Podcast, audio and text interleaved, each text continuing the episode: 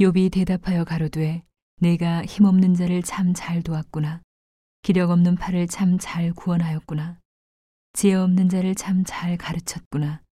큰 지식을 참 잘 나타내었구나. 내가 누구를 향하여 말을 내었느냐? 네 신이 내게서 나왔느냐? 음령들이 큰 물과 수족 밑에서 떠나니 하나님 앞에는 음부도 드러나며 멸망의 웅덩이도 가리움이 없음이니라. 그는 부편 하늘을 허공에 펴시며 땅을 공간에 다시며 물을 빽빽한 구름에 싸시나 그 밑에 구름이 찢어지지 아니하느니라. 그는 자기의 보좌 앞을 가리우시고 자기 구름으로 그 위에 펴시며 수면의 경계를 그으셨으되 빛과 어두움의 지경까지 한정을 세우셨느니라. 그가 꾸짖으신즉 하늘 기둥이 떨며 놀랐느니라. 그는 권능으로 바다를 흥용케 하시며 지혜로 라합을 쳐서 파하시며 그 신으로 하늘을 단장하시고 손으로 날랜 뱀을 찌르시나니 이런 것은 그 행사의 시작점이요. 우리가 그에게 대하여 들은 것도 심히 세미한 소리뿐이니라.